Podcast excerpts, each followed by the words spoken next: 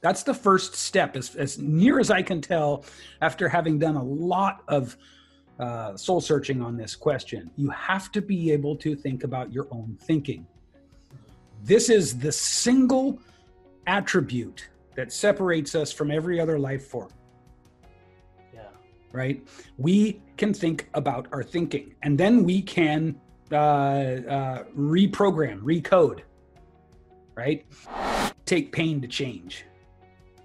I mean, for almost all of us, pain breaks us out of our complacency.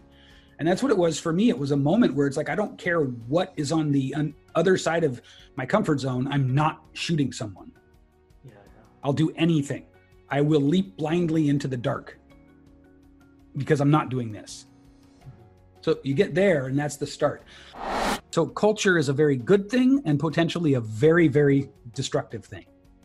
So you have to sort of, it's like, it's like you're between two, two skyscrapers on a tightrope. you know what I mean? On the one hand, yeah, we need culture, we need community, absolutely. On the other hand, you can't ever get complacent because the stories just sort of sweep in around you. And that is coming up next on Bootstrapping Your Dreams show, so stay tuned. So, the big question is this How are ambitious people like us, who don't have a lot of resources, did not go to Ivy League colleges, were not born into wealth, how do we become resourceful enough? Use our creativity, our dedication, and a little bit of crazy to bootstrap our way to realizing our dreams. Whether it is launching a new company, launching a new app, or making it to the top of the corporate ladder. That is the question, and this podcast will give you the answers. We have created a tremendous community of bootstrappers, entrepreneurs, and professionals who are ambitious, resourceful, and want to get things done. We brainstorm, support, and help each other out. So come join us. Navigate to bootstrapping.group, join today, and get the Startup Founders Technology Accelerator video series absolutely free. Hello and welcome to this new episode of Bootstrapping Your Dreams Show. I'm your host Manoj Agarwal, and today we'll be talking with Manny Wolf.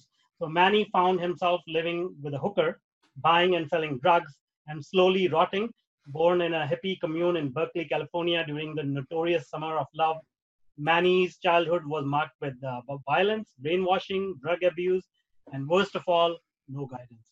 Drifting from place to place, job to job, unable to settle, living a life steadily becoming utterly out of control, he ended up hopeless, homeless, deadbeat, addicted to drink and drugs, on a dizzying downward spiral, smashing down to rock bottom.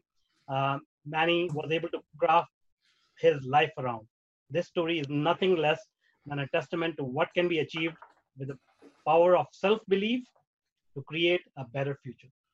Awesome. Uh, Manny, this is so inspirational. Your story uh, is so touching, so inspirational. Uh, welcome to our show. I'd love to know um, how this unfolded, what happened, can you tell uh, tell us a little bit about your early years? Yeah, take us down the memory lane. yeah, man. Well, first of all, thank you, thank you for having me on the show. Um, it's it's a little it's a little hard to know where to start, you know, even though everybody wants to hear the story, um, because I'm so different now. And so I, I'll start with this.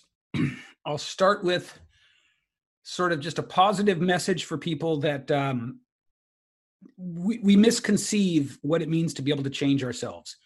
We have a misunderstanding of that. Uh, most people tend to think in terms of, wow, if I could change 10%, 20%, 30%, that would be amazing. Um, complete global, radical cellular change is possible. So I just really like, you know, I like to be an example of that. And I love it when people look at me and go, I can't even imagine you doing those things. Mm-hmm. That's like the best compliment you can give me. so, um, yeah, you know, it all started. I was I was born into what is officially designated as a New Age cult, mm-hmm. and I was the first child born into that cult. And obviously, being brand new to the world, I didn't know that my father already had quite a reputation. He um, and so I was simultaneously put up on a pedestal as the first child born into the cult, mm-hmm. and uh, and that was why I was given my name Emmanuel. You know, they they really treated me on one hand like I was like God Himself coming in to to do all I don't know what. At the same time, though, there was uh, a massive reservoir of unspoken and un- unaddressed resentment against my father. And so, from the very beginning of my life, I had these two forces working at me.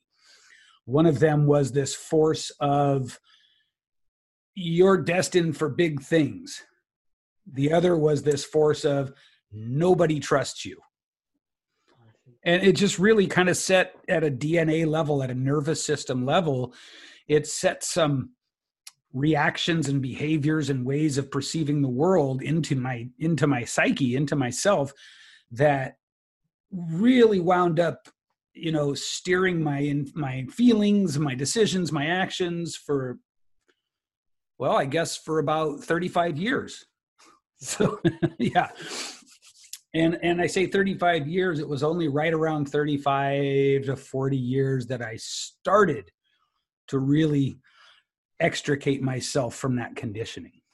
I see i see. Well that's um, i can relate to that because i've had uh, similar experiences in my life but tell me what was the trigger point at 35 like what changed for you where you decided okay you know this is enough. I need to mm-hmm. i need mm-hmm. to pick a different path well it didn't happen at 35 it happened closer to 28 um, and what happened was i found myself having just been released from jail i was homeless when i got arrested um, I didn't know while I was incarcerated that I made the papers. I see. And the papers grossly misrepresented what happened and literally positioned me as if I were some drug kingpin. Oh, wow. When in reality, I was the most small time of drug dealers. Okay. Uh, still to this day, don't really know why they did that. I think it was a scare tactic, or I think it was to appease the sheriffs. The place I lived, the county I lived in, was really, really cracking down on methamphetamine at that time because it had become rampant. Yeah, yeah. You know, and it was threatening to to really destabilize a nice college town. Yeah. So, um, I guess I mean these are all just assumptions. I don't know why they did that. I don't know why they would grossly misrepresent the arrest of a of a, a basically a nobody, you know, and position it like that. But what happened was all of my friends thought that because everybody who uh, you know if you do a lot of methamphetamine you get very paranoid so everybody thought that i had snitched on them and man, i can't stress this enough i was just some kid who got arrested with a little bit of drugs you know it's like happens every day. Mm-hmm. and um and so i got let out after about mm, know, 25 days or something a month something like that and I went back to the places where my friends had been storing my possessions. Because remember, I was homeless, I didn't have a place to go. And every time I would knock on a door, people would look at me like uh, like I came back from the dead. You know, they expected me to be gone for five, six, seven years. It was really, really crazy. So I didn't know what was happening.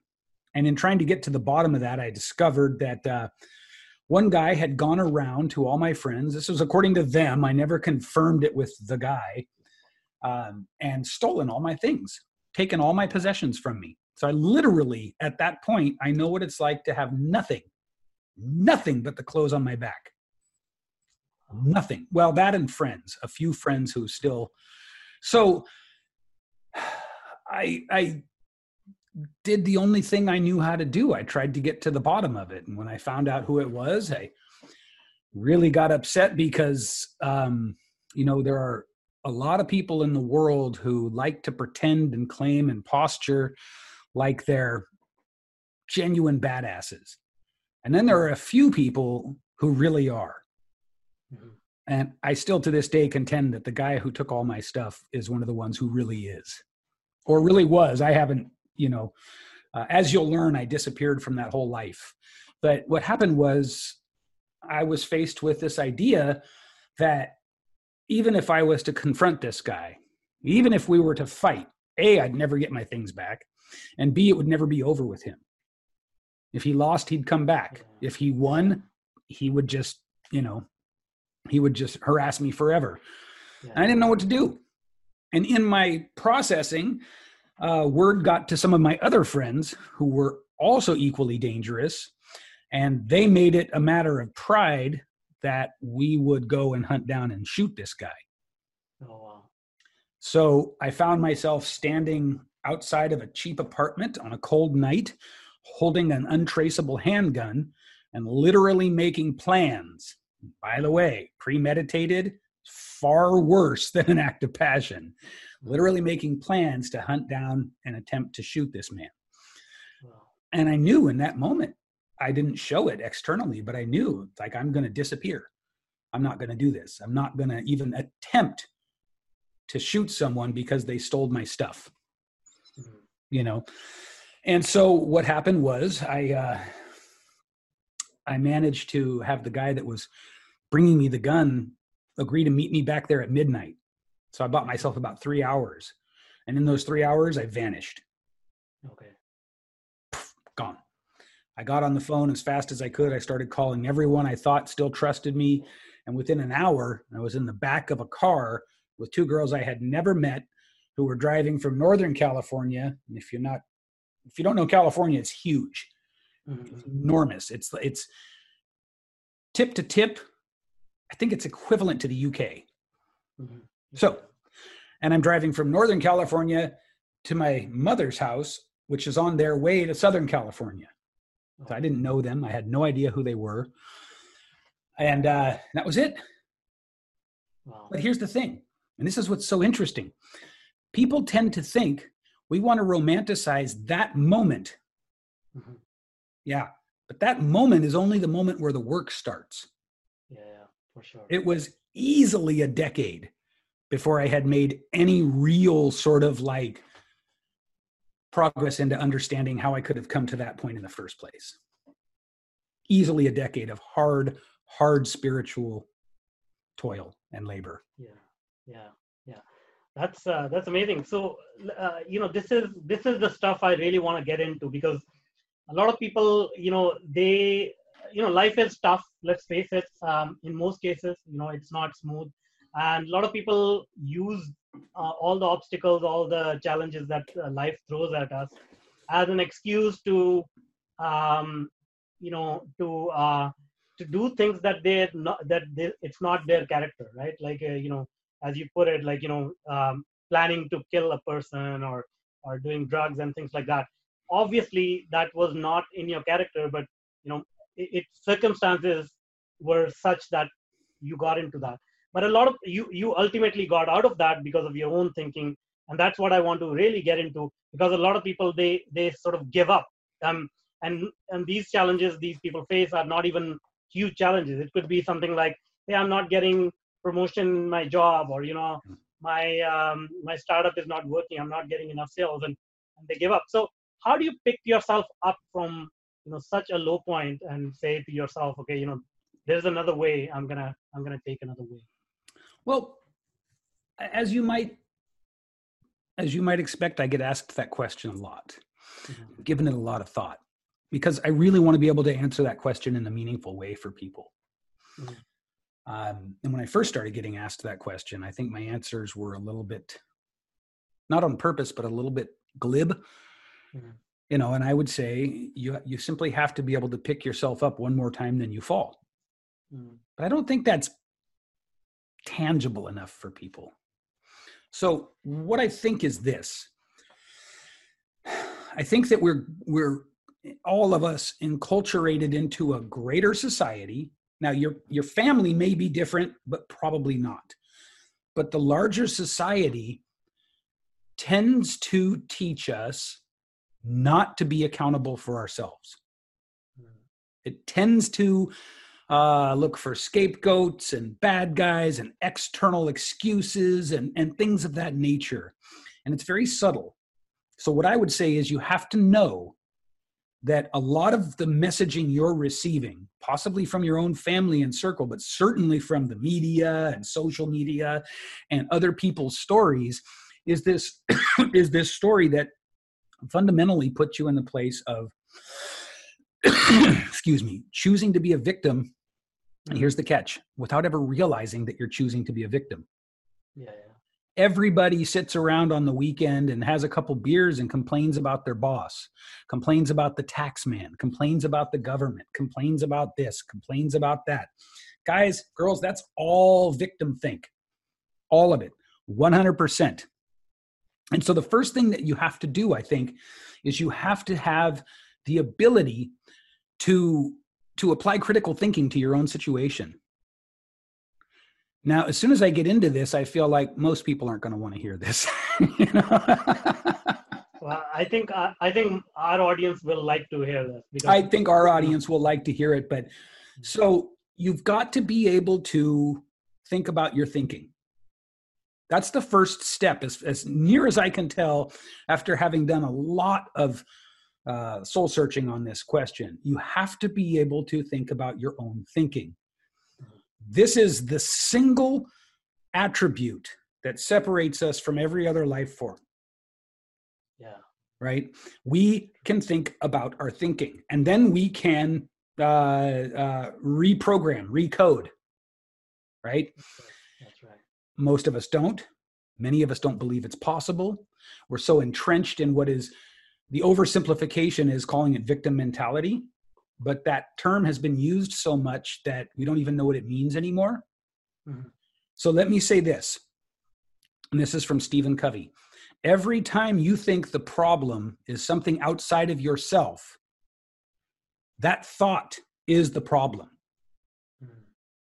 Every time you think that the problem is something outside of you, the thought that tells you that is the problem people get very caught up with this. This gets very slippery for people because it, it, our tendency is to see ourselves as separate, but we're really not. I can tell you that I lived in a mindset that was 100% victim, 100% mm-hmm. problems out there, 100% me surviving against the world. And I can also tell you that I've changed it completely. I've changed it 100% good, bad, or ugly, it's all about my interpretation. It's all about my choices. It's all about what I do. I cannot control the circumstances and the stimuli, but I can control how I react to it. Cool. If you can't latch on to that, the likelihood of you ever getting out of whatever you're in that you don't like is very, very small. So, as far as I can tell, that's the nucleus of change. That's the most indivisible, indivisible particle, right? Of, of how we start to affect change in our lives. Yeah, that's so true. I mean, uh, working on yourself and becoming more self-aware and actually being, you know, accepting and, and at the same time accepting and um, not judging yourself uh, and then working your way from there is, is the right thing to do. But yeah so so congratulations first of all that you were able to transform your life. Uh, not a lot of people are able to do that.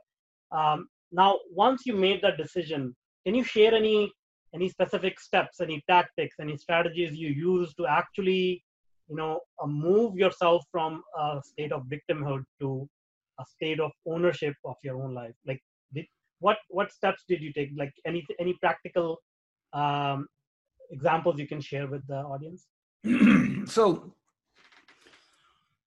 the first thing I think it's important for people to understand is that the, the personal growth journey, the the trajectory of change is more like um, it's more like a Moore's law curve, mm-hmm.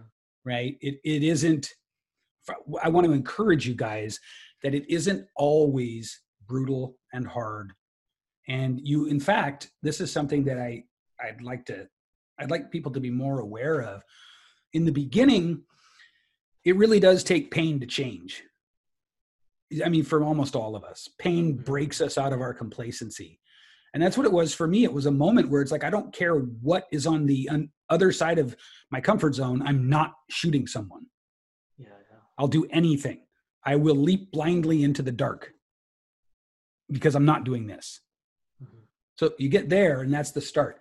And then you you really fight for the first you know pieces of change that you get but here's something that i hope encourages people you can get yourself to a point where you decide consciously proactively and as the sort of um, uh, the sovereign author of your own thought process and emotions, you can get to the point where you say, I'm going to look for how to change before the pain comes. Mm. Right. And so that's that's a very important piece. Now, I don't know how much of a strategic tactic that is, but that's been the biggest accelerator of change and growth and development in my life has been okay i know what it feels like to to feel a lot of pain and then change i really don't like it mm-hmm. what if i became willing to trust the voices the the insight the advice of those who had come before me. Yeah yeah. Right?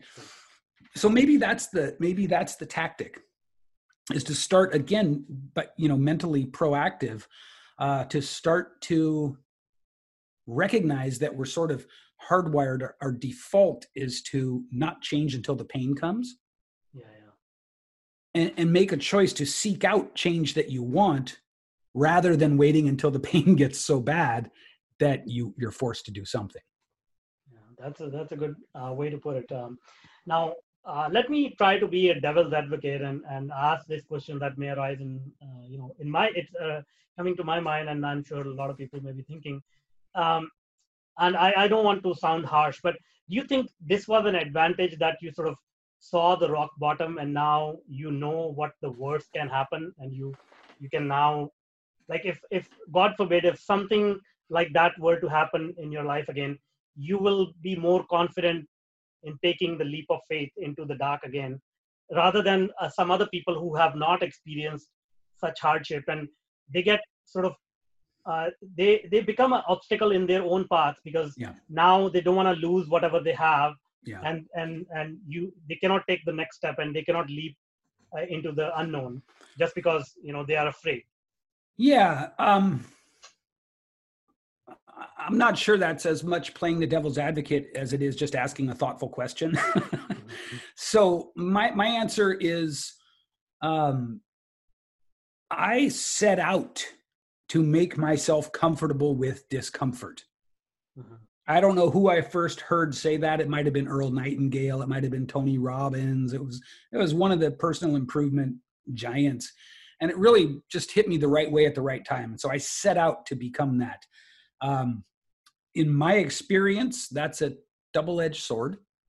Mm-hmm. On the one hand, it makes you very resilient. On the other hand, if you're not careful, you can sort of set yourself into a feedback loop of only seeking those kind of experiences. Yeah, yeah. So so everything is about sort of like getting rid of all those tendencies our mind and emotion has and emotions have to create those sort of autopilot ways of going through life. Now, to your direct question, um, I have had many, many times in my in the in the life I've had since leaving that old life where I've hit lots of rock bottoms. I do think that for most of us, rock bottom is a valuable, valuable experience. You know, I, I really do. Um, yeah don't don't kind of tell me how tough you are and how successful you are and everything like that until you really know what it's like until you really know what it's like to feel like I'm I'm willing to die rather than stay in whatever this is and I don't care what I have to do until you've really bottomed out. Now here's the good news. And I spent a lot of time in in um, AA and NA early on and what I saw there was that different people have different sort of levels of intensity to their rock bottom. Mm-hmm. And in the same way that I'm now seeing kids in their early 20s who have the same awarenesses and the same sort of intellectual capacity that it took me 40 years to develop, I think that the more people make profound change from a, a less intense rock bottom, the more we sort of imbue the collective consciousness, the collective awareness with that, and kind of raise the game generationally. Does that make sense? Yeah, yeah. Of course, of course, yeah. My mentors, both of my mentors are under 30. Wow. And they're both spiritual, they're both like well-rounded. They're both eight multi eight figure entrepreneurs, and it's funny because at first, when I first met the guy who I wound up getting mentored by, I didn't even trust him because mm-hmm. he was like 26 at the time. And I thought he was another slick internet social media BS artist. Ironically, it turns out he's got the most integrity of anyone I've ever I've ever come across in the space. Mm-hmm. Um, so what I think I'm seeing in an answer to your question is that yes, rock bottom is important. I I I don't think that without a real come to Jesus slap in the face foundation shaking aha moment, uh, most people are willing to plow through what it takes to change. However, what I am seeing is that it's happening with less and less sort of need for that desperate intensity and into younger and younger people. so, uh, being optimistic about humans, I feel like what I'm seeing is evolution, evolution of the species, you know? Uh, yeah, yeah, I mean, that's so true. And I think um, this is where I think the the social media and, and internet, uh, the information exchange that happens is is actually creating this positive effect that uh, you know whereas earlier we used to have to dig uh, ourselves to find these type of paradigms and learn from people. Um, and now you know uh, organically this information is reaching people. So mm-hmm. i think that has some effect which is on the positive side. Yeah. Um, but but you never know. But let me talk about spirituality here because you brought it up a couple of times and you know it, it has played a huge role in my life because i have sure. experienced uh, a real low in my life. And uh, you know um, if anything really helped me to turn my life around it was spirituality and meditation. So what has been your experience in this realm um, of spirituality? You mean what does my spirituality look like? Yeah and how has it helped you? And you know what like uh, first of all let's address one basic question because th- okay. this is uh, one thing people get confused about what do you think about religion and spirituality? Because in my opinion they are separate but what do you think? Well i, I think they both have good case studies and bad case studies. You know so let me be clear i'm not dogmatic at all. Mm. um, in, in fact I, I see a lot of entrepreneurs and, and tech techie people say that they're tool agnostic. I'm philosophy agnostic. I'll take whatever the hell works. Yeah, yeah. You know, my bottom line is I trust my my motives and my desires. Right. I don't have any of that. Like, for instance, oh, if I got ten million dollars tomorrow, would I turn evil? Like, I just don't have that anymore. Mm-hmm. I'm just so done with that. And so I trust who I'm becoming and who I essentially am and I'll use any tool that helps me to get there. Right. And so uh, I draw a lot from Confucianism, Taoism, um, and Zen. I really like those. Um, I draw a little bit from Christianity because to me that's the most dogmatic. Mm-hmm. That's where I, that's where I personally experience the most kind of entrenchment of thinking and you know that kind of stuff. So I tend to tiptoe around it. Um, I think spirituality and religion are different, but but intersect. Yeah, yeah. I think at their best, both of them help us to live uh, really, really good lives. You know, and at their worst, obviously, just just the the worst that humanity has to offer. Yeah, quite frankly, and so um, to me, any spiritual idea or tool or philosophy or discipline that helps me be more self accountable, helps me know that I'm not taking from the world, helps me know that, you know, that I'm sort of in alignment with the things that are important to me. And those things are thoroughly vetted by me. I don't have to second guess them anymore. Uh, I don't need some guru to come in from outside and and talk to me about you know my my connection or alignment or my values or any of that stuff like i'm good um, and so anything that helps propel me along that path is okay with me cool That's great. And uh, now let's uh, move a little bit forward. Um, how did you uh, go from that place and sort of, you know, um, figured out what your next uh, life is going to be like? I'm talking about your current profession, mm-hmm. which is about branding, storytelling. Right, um, right. How did you How did you uncover that? How did you actually polish it up and bring it to the world? Uh, at the risk of sounding cliche, I owe that all to my wife. so when we met, I was still working in construction. I was painting houses and running a house painting crew. And the first thing she said to me was, You're not a house painter. What are you doing painting houses? And, uh, and I honestly, I didn't know what she meant, you know, and I had over time developed a very uh, kind of intuitive approach to showing off by using the stories from my past you know and so i remember one day when she and i were still new in our courtship and i'm trying to impress her with one of these just grisly stories from my past and where other girls would be impressed and then sort of give me attention she just looked at me and she said you have to write this down. I see. She just she just we were driving and she said you have to write a book. You have to you have to do this. And i was like oh well i always thought i would but i thought i i needed to wait till i was successful. Mm-hmm. and she said from where you came from just for you to be here to be contributing to society trying to be a good father all of these things that is success. I, I didn't have anything left to say. I had no defense. I went home that night and started writing the book. Um,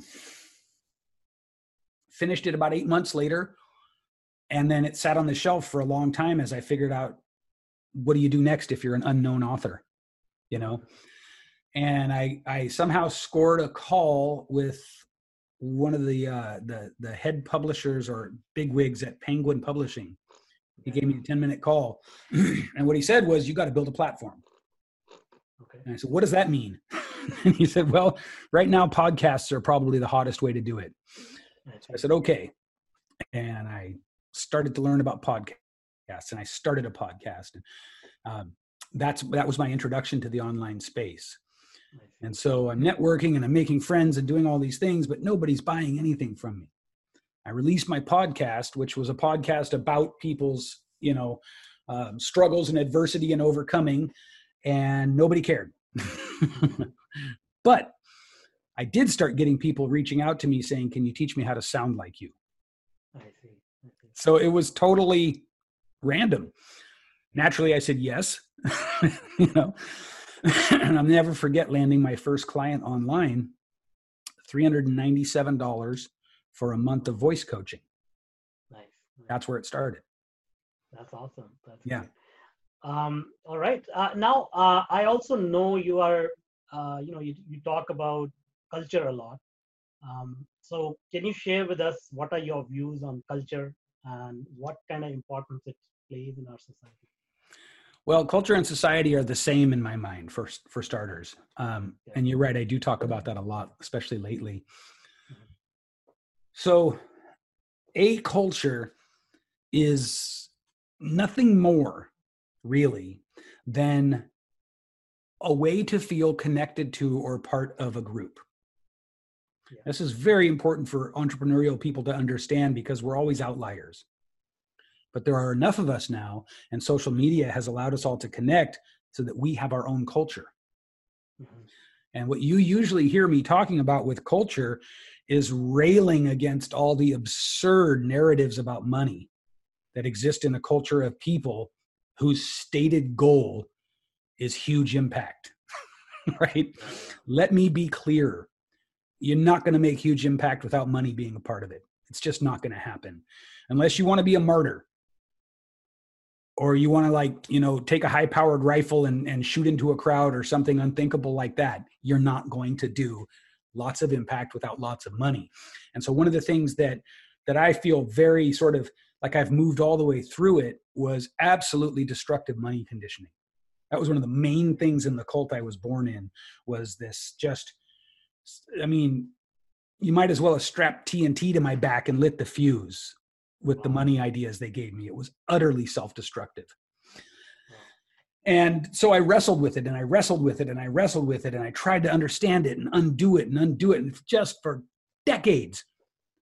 And here's the trap, guys. So listen up. Many of you hearing this may already be done processing your dysfunctional money stories. But because the culture suggests that we keep examining, you get caught in what I call entrepreneurial navel gazing, where instead of just saying, I'm done with it and making new choices in this moment moving forward, you keep looking over your shoulder into the past. But the catch is that as soon as we look over our shoulder into the past, we bring the past into the present. Yeah. So we keep making what was real real again. The reason we do that, or the thing to understand about that and how it relates to culture, is this. Again, a culture is nothing more than a set of narratives that everyone agrees upon so that they can feel a sense of fraternity with each other. In other words, we subconsciously agree to these stories so we can feel like a group. Mm-hmm. Never underestimate the pull of feeling like you're part of a group. Oh. It is absolutely primal. We're pack animals. So here's the catch. Here's what we have to do, right? First of all, you have to be willing to go out in the cold by yourself. Doesn't necessarily mean you will, but you have to be willing.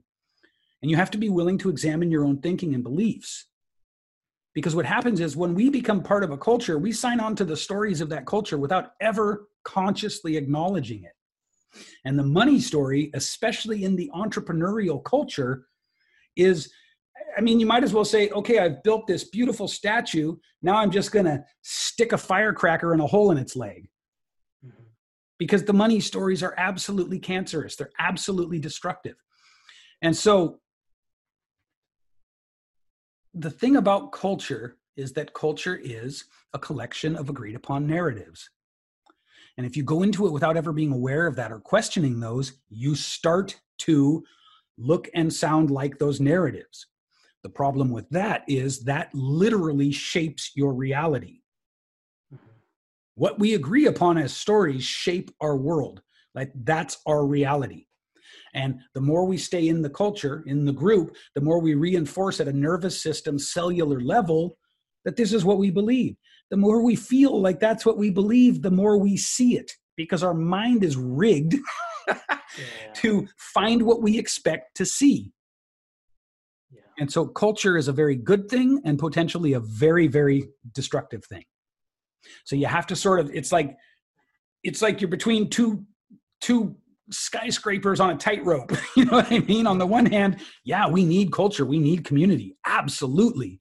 On the other hand, you can't ever get complacent because the stories just sort of sweep in around you. Yeah, that's so true. That's so true. And that's why they say, you know, um, you make sure that you're surrounded by good people yes. and and the definition of good people is very subjective yes it is but watch your circle yeah. you know your circle should be in my opinion people who you can uplift and people who are ahead of you that challenge you and make you rise up yeah.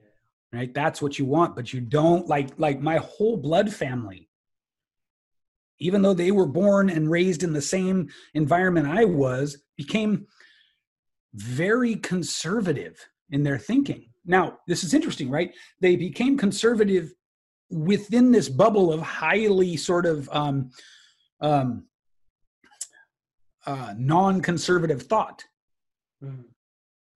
because you know the, the cult that I was born into was not conservative thinking; it was radically new age hippie thinking. But it doesn't matter what kind of thinking it is if it sort of if you get trapped in the dogma of it, right, then you become conservative in the sense that you're not looking past the assumptions of the culture. And my family, I'll, I'll never forget my youngest brother turning to me. I got a raise when I was painting for someone else from $16 an hour to $18 an hour. I had it was a huge accomplishment for me at that time. And my brother turns to me and says, with disdain, he says, What do you need to make that much money for? Well, I live in California, and I will tell you, $18 an hour in California, it's barely getting by. Yeah, yeah. But that's my whole family's thought process and thinking. They don't think expand, grow, challenge, push. They think shrink everything down to what you have now. Your dreams, your vision, your soul, shrink it down to what you can now do. Right? That's the culture. That's the stories that they all agree to. Well, I mean, uh, this has been really uh, interesting conversation, very deep um, and inspiring conversation. So thanks a lot for coming onto the show and uh, sharing this uh, this life story with us and sharing a lot of uh, valuable insights on how people can uplift themselves and mm-hmm. how they can conduct themselves to uh, achieve whatever they're trying to achieve. So thanks a lot for that. You're very welcome. Thanks so much for having me on. Now, before I let you go, can you tell us how people can reach out to you? Of course, yeah. Um, so you can find me at Manny Wolfe's group on Facebook. That's really the best place to come and find me. My last name is spelled with an E, W O L F E. You can just find me at Manny Wolfe's group. Uh, when you come in and you answer the questions, be sure to tell me that you heard about me from this podcast. Be sure to identify that so that uh, I can tell Manoj how great he's doing. awesome. That's great. Thank you so much. My pleasure. And that's all for now. Until next time. Now, if you're an entrepreneur or a career professional, then I invite you to join our growing community. Navigate to bootstrapping.group. As a welcome bonus, you will get the Startup Founders Technology Accelerator video series and Mastering Your Inner Game video series absolutely free. This series of short videos address some core issues which are instrumental in helping you move forward in your business or career. The videos are yours to view and share for free. No obligations or strings attached, except for one. You have to take action and implement it. So join us today. Navigate to bootstrapping.group. If you want more engaging videos and insightful interviews with industry's thought leaders, then check out the other videos we have picked for you. The link is right there. And if you want to be notified about our new content, please do consider subscribing to our channel.